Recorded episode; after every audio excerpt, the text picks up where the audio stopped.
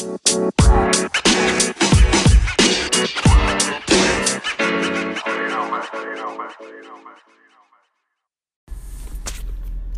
everyone, and welcome to another episode of Hess's World, where we talk about anything and everything that comes to mind. Today, we're going to continue our, our talks about web shows that I care to watch. And another one that I like to watch is called The Few Show. That's right, The Few Show, F E W. Fanatics enjoying wrestling. Now, I'm a huge wrestling fan. I have been a wrestling fan ever since I was a, a wee little lad, if you will. Um, and recently, over about a, about a year or so ago, I stumbled upon indie wrestling or independent wrestling um, down here in, in, in, sunny South Florida, which I didn't know existed. Uh, I kind of stumbled upon it. And in doing so, I ran into a group of people um, that ran their, their commentary show and interview shows called The Few Show. And of course, sticking with the web series family, the Few Show consists of the one and only Captain Bogey, the one and only player one from the Gamers Attic, which, as you know, Captain Bogey does Bogey's Corner on the Gamers Attic, and 24 7 Lou. That's what I like about this group of guys. They all have separate projects that they do on their own, but yet help each other out with. And I think that shows a strong bond. You don't see that too often. Usually it's every man for himself. But to get back to what we are talking about, the Few Show is not only entertaining, but educational at times as well. And what I used to like to do, as most people understand, is you can't hear the commentators when you're at the wrestling shows. I don't care if you go to an independent one, a high school one, a professional one, you don't hear what the commentators are saying. You're at the show, it's live. So what I used to like to do was come home from watching the show or being at an event, and then rewatch the show, um, the recorded version from the Few show, and listen to their commentary and their antics and their interviews with the wrestlers, um, which made it also more enjoyable. Um, you know, they all bring something to the table as as anybody should. You know, Captain Bogey uh, he really knows how to talk to the people and, and get the interviews going.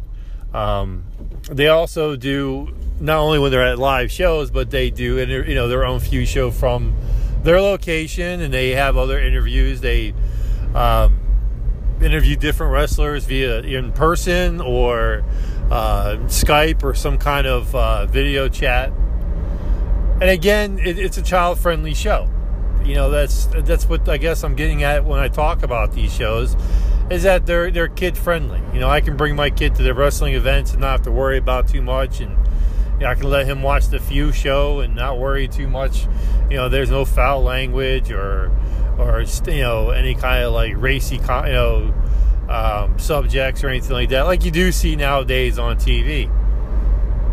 So it's kind of hard to really put into words what kind of an experience you get from watching the Show. I will tell you that one of the best shows, and, and, and, I shouldn't say it's one of the best shows, but one of the most emotional shows that I did see them do uh, was not too long ago.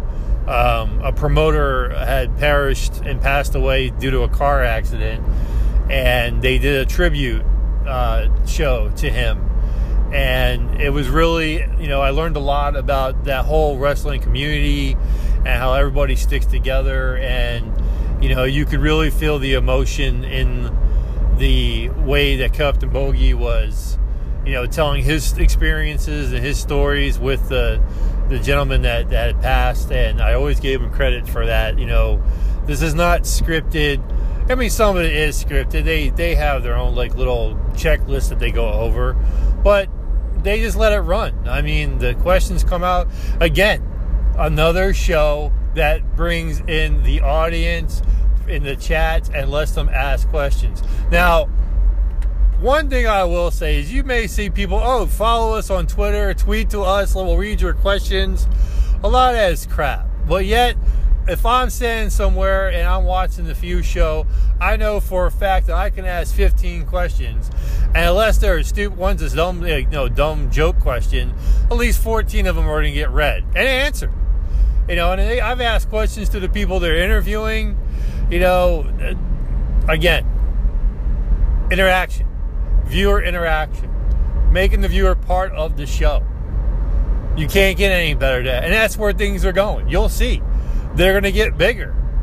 Okay? They're going to get stronger. They're going to have more stuff going on. And it's going to be because, because of viewer interaction and the fans. So check them all out at, at the Few Show. Make sure you uh, drop a you know subscribe or a like on the face Facebook page.